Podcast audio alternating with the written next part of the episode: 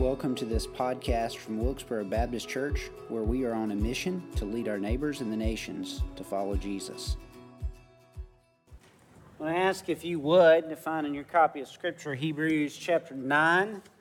Uh, as, as I plan sermons and kind of work through a text, especially when we're working through books of the Bible, try to look at what's a manageable paragraph or section to deal with in Scripture. And uh, in this text, it's kind of an extended text. Uh, I mentioned last week that the author has a, a, pretty basic theme, primary theme from chapter 8, verse 1, all the way to, through chapter 10, verse 18. And so that's the section we're going to cover is 9 11 through 10 18. Uh, two sermons in that, in that one section, that one series of thoughts. What I'd like you to do is something I, I don't necessarily ask you to do a lot when I preach I, I want you to read along with me, but I want you to listen for a recurring theme. There's a reason we're dealing with such a large chunk of Scripture at one time because there's a, an interactive idea that runs kind of like a thread through 9 11, from 9 11 through 1018. So I'd like you, as we're reading along, as you're reading along, to try to pick up what is it that is the primary theme of this section that the author wants his readers to grasp. So we'll begin. But when Christ appeared as a high priest of the good things that have come, then through the greater and more perfect tent, not made with hands, that is, not of this creation, he entered once for all into the holy places, not by means of the blood of goats and calves, but by means of his own blood, thus securing an eternal redemption. For if the blood of goats and bulls and the sprinkling of defiled persons with the ashes of a heifer sanctify for the purification of the flesh, how much more will the blood of Christ, who through the eternal Spirit offered himself without blemish to God, purify our conscience from dead works to serve the living God? Therefore, he is the mediator of a new covenant, so that those who are called may receive the promised eternal inheritance, since a death has occurred that redeems them from the transgressions committed under the first covenant. For where a will is involved, the death of the one who made it must be established. For a will takes effect only at death, since it is not in force as long as the one who made it is alive. Therefore, not even the first covenant was inaugurated without blood. For when every commandment of the law had been declared by Moses to all the people, he took the blood of calves and goats with water and scarlet wool and hyssop, and sprinkled both the book itself and all the people, saying, This is the blood of the covenant that God commanded for you. And in the same way, he sprinkled with the blood both the tent and all the vessels used in worship. Indeed, under the law, almost everything is purified with blood, and without the shedding of blood, there is no forgiveness of sins. Thus, it was necessary for the copies of heavenly things to be purified with these rites, but the heavenly things themselves with better sacrifices than these. For Christ has entered not into the holy places made with hands, which are copies of the true things, but into heaven itself, now to appear in the presence of God on our behalf. Nor was it to offer himself repeatedly, as the high priest enters the holy places every year with blood not his own. For then he would have had to suffer repeatedly since the foundation of the world. But as it is, he has appeared once for all at the end of the ages to put away sin by the sacrifice of himself. And just as it is appointed for man to die once, and after that comes judgment, so Christ, having been offered once to bear the sins of many, will appear a second time, not to deal with sin, but to save those who are eagerly waiting for him. For since the law has but a shadow of the good things to come instead of the true form of these realities, it can never, by the same sacrifices that are continually offered, every year make perfect those who draw near. Otherwise, they would not have ceased to be offered, since the worshippers, having once been cleansed, would no longer have any consciousness of sins. But in these sacrifices, there is a reminder of sins every year, for it is impossible for the blood of goats and bulls to take away sins.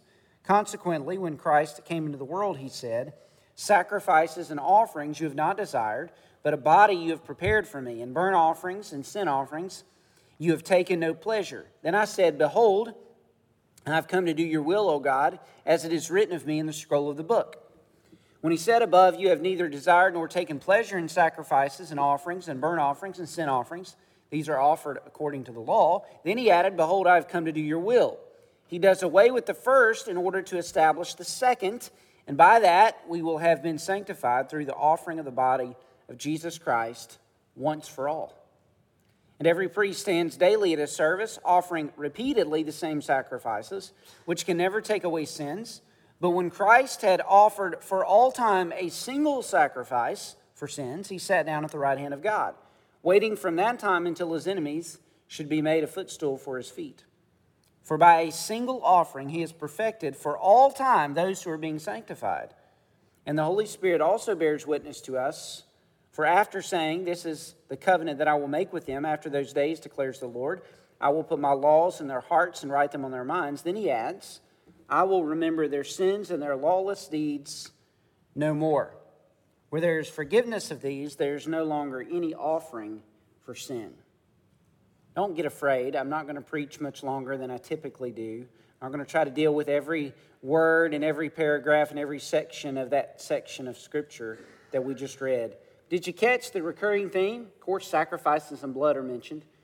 But the, the thing that struck me in reading and preparing this message was the theme once for all in three specific areas at different times, that, that kind of concept is mentioned. Once for all, Jesus came to do something once that had been done over and over and over and over again for centuries in the Old Testament.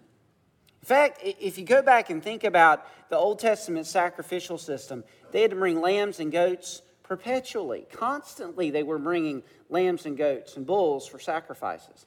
In fact, if you go back to one of those uh, Passover weeks, okay, when the people of Israel would gather in Jerusalem for that week where they would celebrate uh, God's rescue of them from Egypt and they would bring their offerings, it's estimated that during some of those Passover weeks, 300,000 lambs would have been sacrificed for the worship of the people. In fact, that would have meant that the blood that was sacrificed, there were, there were ch- channels made in the ground so that the blood that was sacrificed from those lambs would have drained out through those channels and turned the brook Kidron red. That's gruesome. That's, that's something that is gross. That is not something that, that you and I, if we're thinking about worship, that's, that's not the way you and I would want to experience our worship of God, having to have all of the, that slaughter take place. Why is it that the Old Testament was so gruesome and bloody and brutal? His commentary on Hebrews in this section of Scripture, R. Kent Hughes puts it this way he says, Sin must bring the forfeiting of life. Sin demands death. The old covenant sailed on a sea of blood for two vast reasons. First, to emphasize the seriousness of sin. The Bible takes sin seriously more than any other religious scripture. Sin alienates one from God. Sin is rooted in the hearts of humanity. Sin cannot be vindicated by any self help program. Sin leads to death, and it will not be denied. The second reason is the costliness of forgiveness. Death is the payment. It will either be Christ's life or ours. The great contrast that the writer of the book of Hebrews establishes here and really brings this part of this book to a conclusion in terms of his argument is that the Old Testament system is perpetual, it's ongoing. It had to be something that took place over and over and over again. Jesus is not. Jesus' death on the cross is once, once for all time. Remember the argument, what's going on in the book. The people who are reading the letter to, Hebrew, the, to the Hebrews were tempted to turn away from Christ, whom they, whom they had accepted, and go back to previous patterns of worship. Go back to the Old Testament sacrificial system and the rituals and the rites and the, the offerings. And what the author's telling them is listen, you don't need to go back because what happened back there had to happen over and over and over again. What Jesus did, he did once, once for all time, once for all of us, once for our redemption and salvation. So we're going to find three truths that come from these three kind of places where the writer draws on that theme once for all. Here's the first truth Jesus entered once for all time. He went where we could not go. Uh, what is our longing as humans. Our longing as humans is to have fulfillment, is to have some place where we can find respite. Nearly every worldview has a place that would identify somewhat as heaven. Uh, maybe it's nirvana, maybe it's a place of blissful existence, maybe in Islam it's like paradise, or, or in Mormonism it's some kind of concept along those lines. In Christianity, that place is called heaven. It's a place where we hope that what is there is better than what is going on here.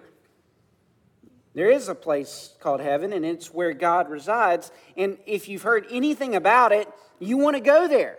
That's a place we want to enter, but we can't go there.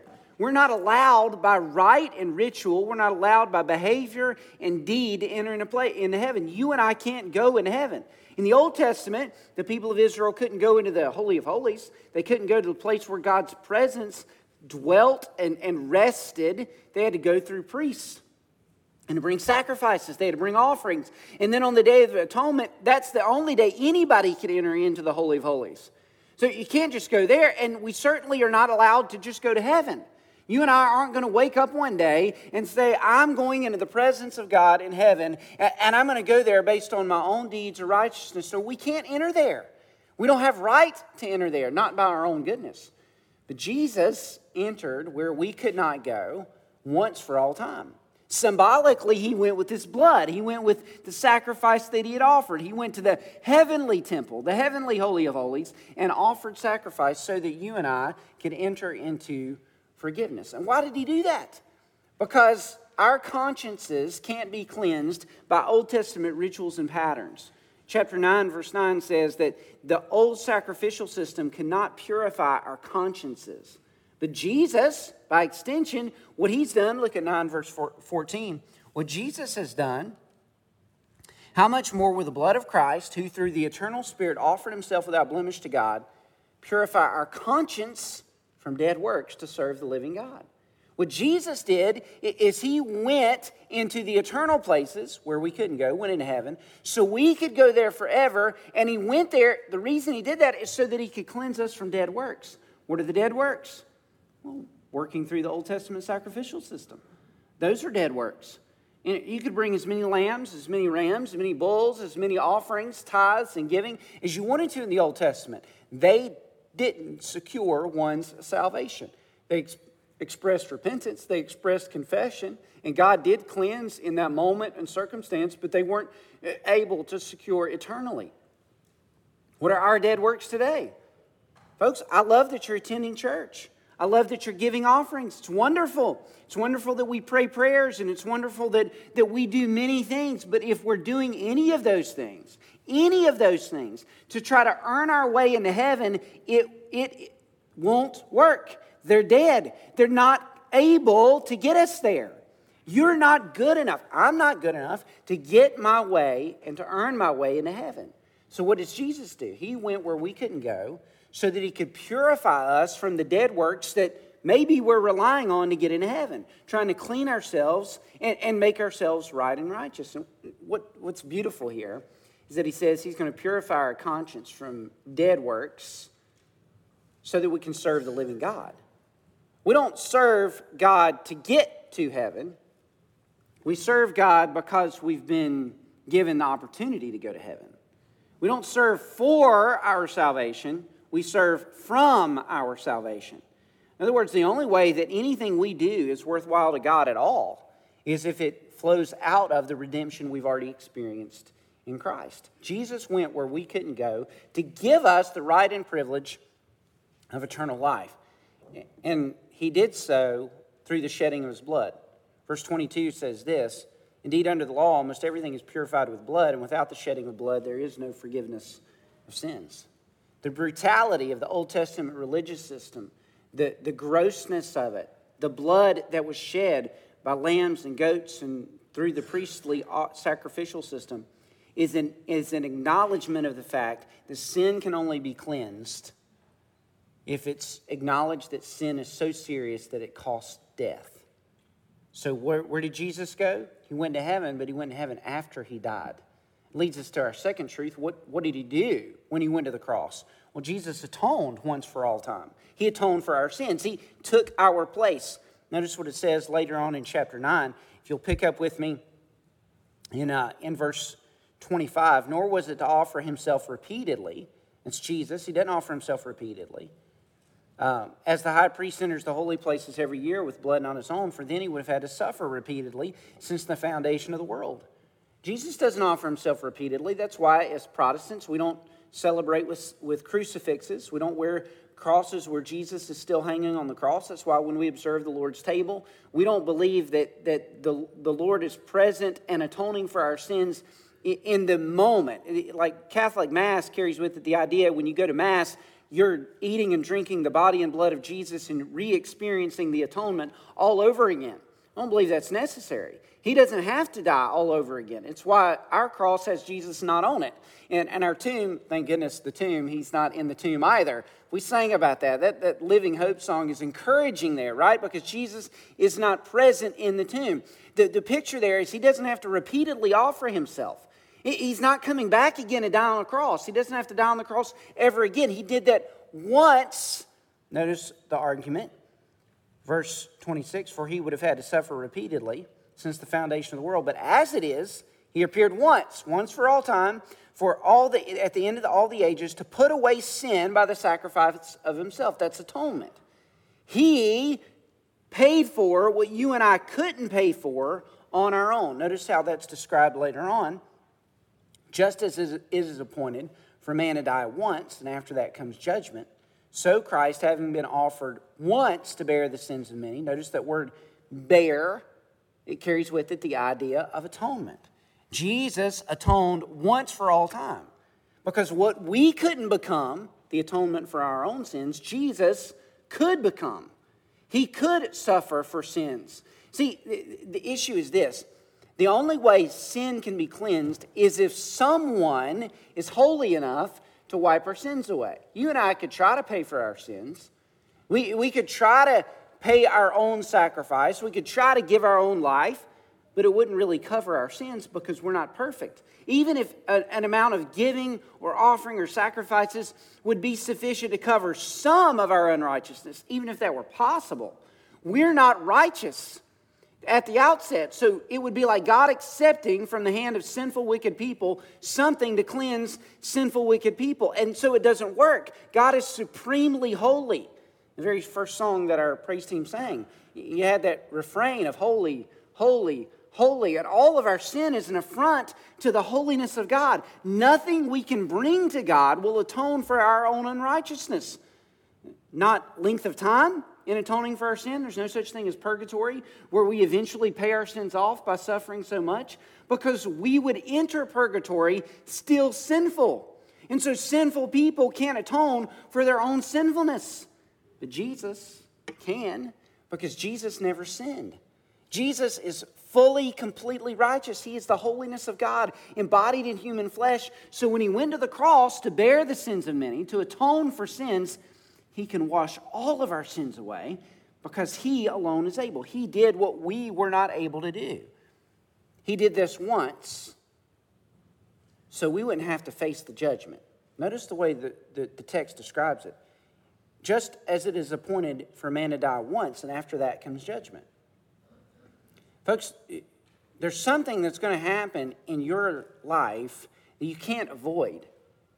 You can go to a doctor and you can uh, a doctor can tell you to change your diet he can put you on medication he can tell you to exercise there are all sort of things that you can do to prolong your life or to have a healthier existence while you're living but every single person here is going to die there are only a few occasions in scripture where death was stopped or delayed uh, the only one that I can recall that, that it's obvious that someone was taken away would be Enoch in the Old Testament and Elijah, where Enoch was not and he went with God, and Elijah was taken up into heaven. Only instances where death was ever maybe didn't happen in the case of someone. Even the resurrections that took place, Jairus' daughter and Lazarus in the New Testament, they still died after they were resurrected. Even Jesus, folks, he died he physically died. Every single person is going to die. One day you're going to die.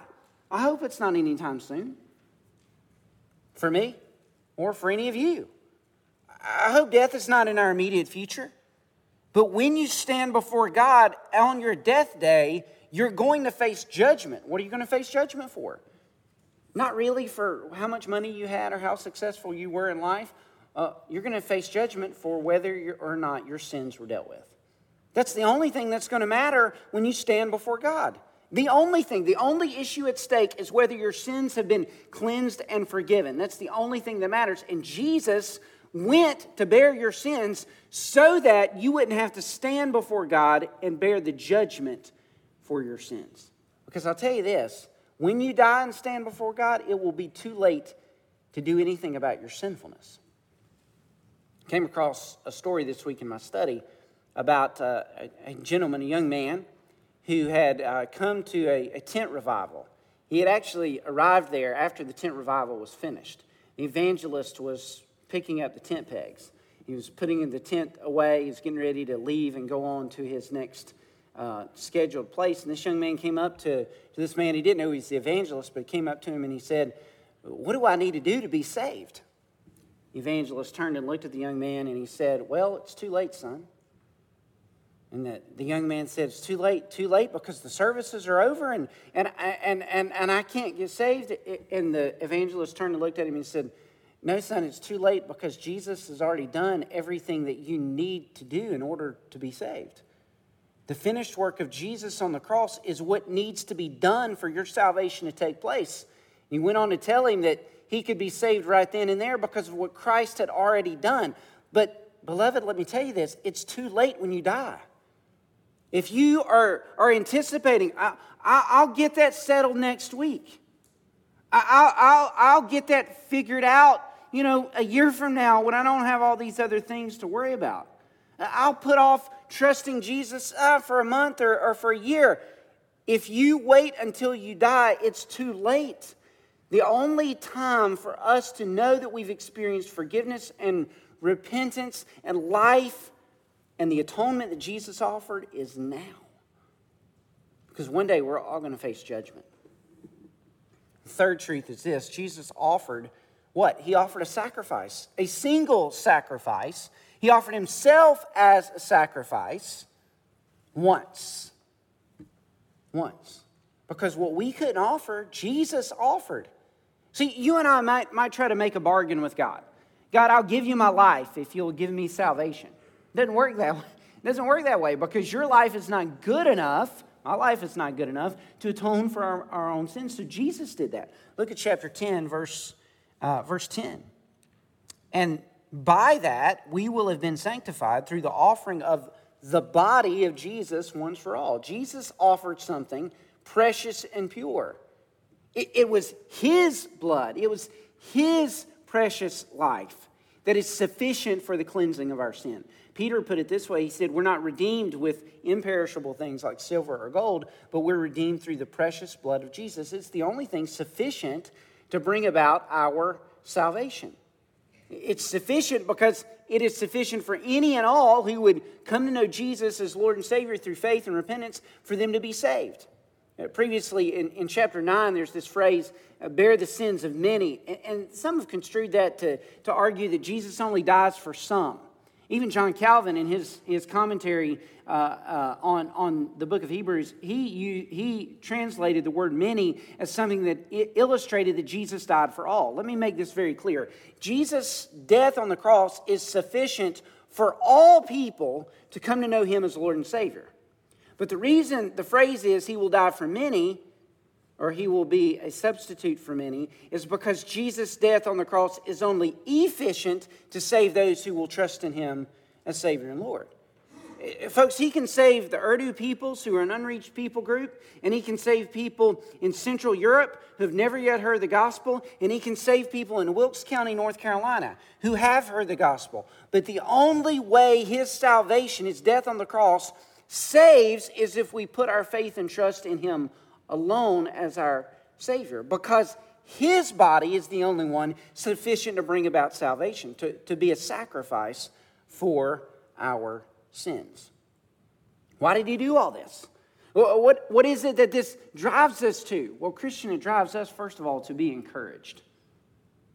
In, in the last part of chapter 9, it said, Jesus is going to save those who eagerly wait for him. I remember when I was a young kid, and teenager, I didn't want Jesus to come back anytime soon because I had my life to live. Some of you may have experienced some kind of thought process like that. I'll be honest with you, I'm 43 now. I, I'd be happy if he'd come back this afternoon, tomorrow. Anytime he wants to come back, I'm ready. I'm waiting for him to return. I was talking to one of our church members after the 9:30 service, and she was telling me that, that her granddaughter uh, was learning in Awana on Wednesday nights that Jesus is coming back. And, and she was telling her grandmother, Don't you know that Jesus is coming back? That makes me so excited. Does that make you excited? Uh, I don't think I was thinking quite like that when I was her age, but she's excited that Jesus is coming back. I am too. Do you know why I'm excited that Jesus is coming back? Because Jesus is waiting for something too.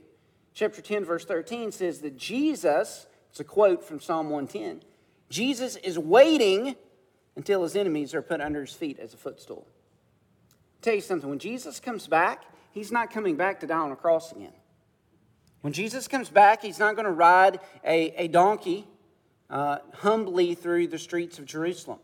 When Jesus comes back, he's not going to be spit upon by the crowds and the, the Romans and the Jewish people who hate him or anybody who hates him. When Jesus comes back, he's not going to hang on a cross again. When Jesus comes back, the Bible says he's going to come back on a horse, a white horse, signifying that he is going to fully fulfill the promise of his inaugurated kingdom that began some 2,000 years ago. When Jesus comes back, he's going to save those who are waiting for him.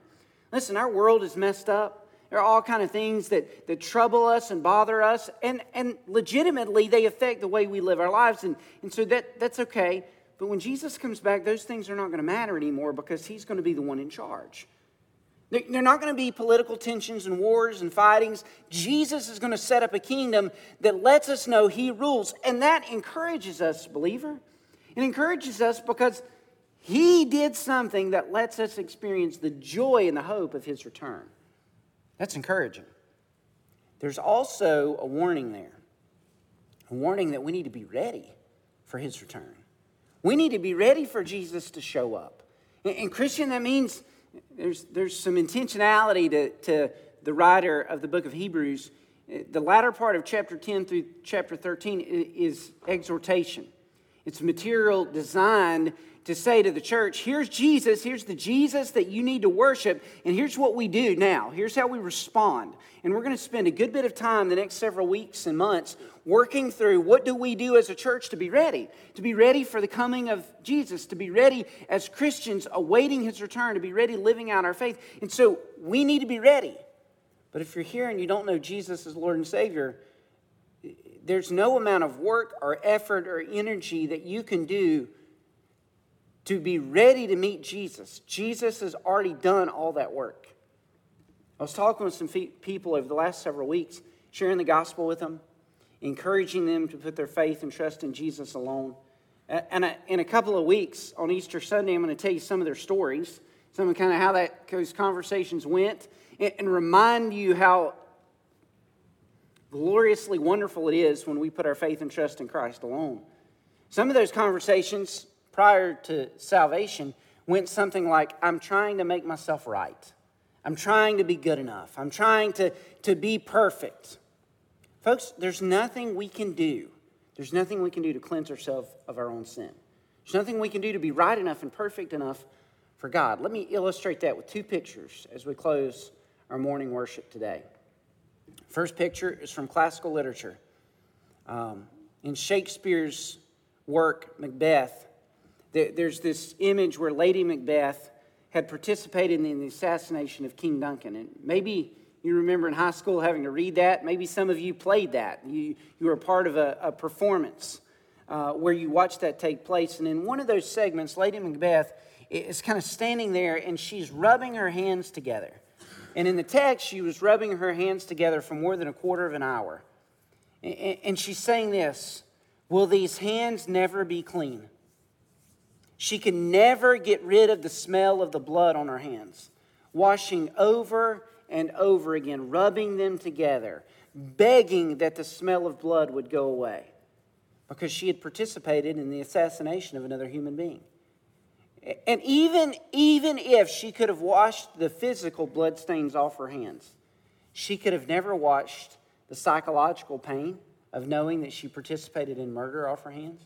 She could have never washed away the moral guilt that she carried. She couldn't wash that stain away. Beloved, I'm afraid there are too many people in our world today, people right here in Wilkes County, North Carolina, who exactly what they're doing is they're trying to wash their own sins away.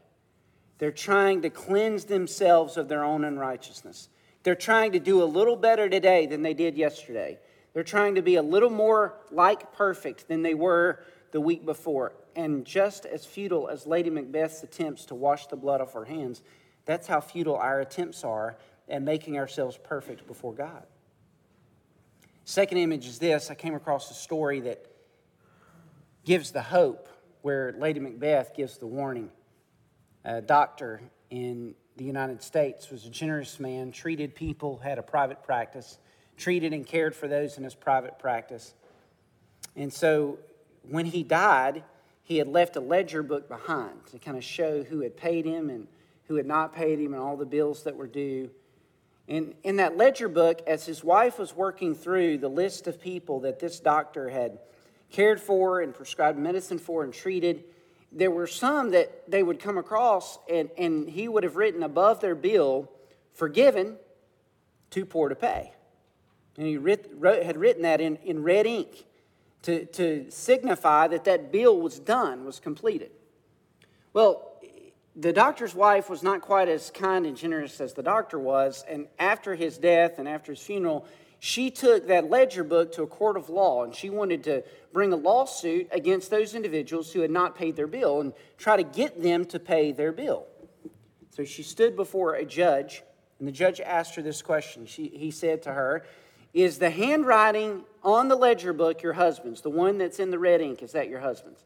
She said, Yes, it is. And the judge looked at her and said this Then there's not a court in the land that can touch those whom he has forgiven. What we need is not better soap. What we need is not more perfection. What we need is not to do better and try harder.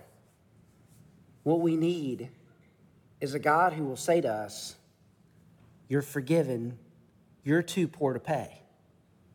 Because he's not too poor to pay. Jesus is the only way that we can be ready for eternal life. Jesus is the only way we can be ready for heaven.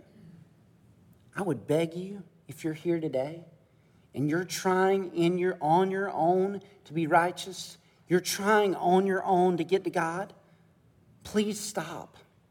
Trust in Jesus alone. He's the only one that can forgive. He's the only one that can give life. He did it once, some 2,000 years ago, so that forever and today, you and I can be cleansed and be forgiven. I promise you, there's nothing better that you'll ever receive than the gift of eternal life through Christ. If that's you today, you need Jesus, I would love nothing more than to talk to you at the invitation. If you're not comfortable responding at the invitation, that's okay. I'll be in the hallway Pull me aside. I, couldn't spend my time any better than sharing with you how you can receive the forgiveness that only Jesus can offer. Would you stand with me? Father, we come to you and we freely admit that we are not good enough.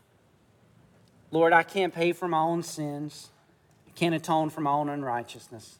I can't wash my hands or wash my body or wash my soul clean enough so that you'll accept me. But I'm thankful, Lord God, that you knew that. Thankful, Lord God, that you looked down upon us in our poor, sinful, sin sick situation. And you said, even though Chris is too poor to pay, I've paid his bill through the precious blood of your son, Jesus. Lord, I know that's true for all of us here in this room. I know you died so that we could be forgiven and redeemed. I pray if there's one or several here today that are trying on their own to get to God, I pray that you convict them. I pray that you would show them that their efforts are futile. And I pray, Lord Jesus, that you would help them to know that you alone provide the way for their forgiveness to be purchased. Heavenly Father, as we as Christians bask in the wonderful truth that our sins have been washed, you've paid our bill. May we worship you and glorify you appropriately in thanks and in gratitude for what you've done for us through Christ. We pray this in Jesus' name. Thank you for listening to this podcast. Remember to like and subscribe wherever podcasts are found.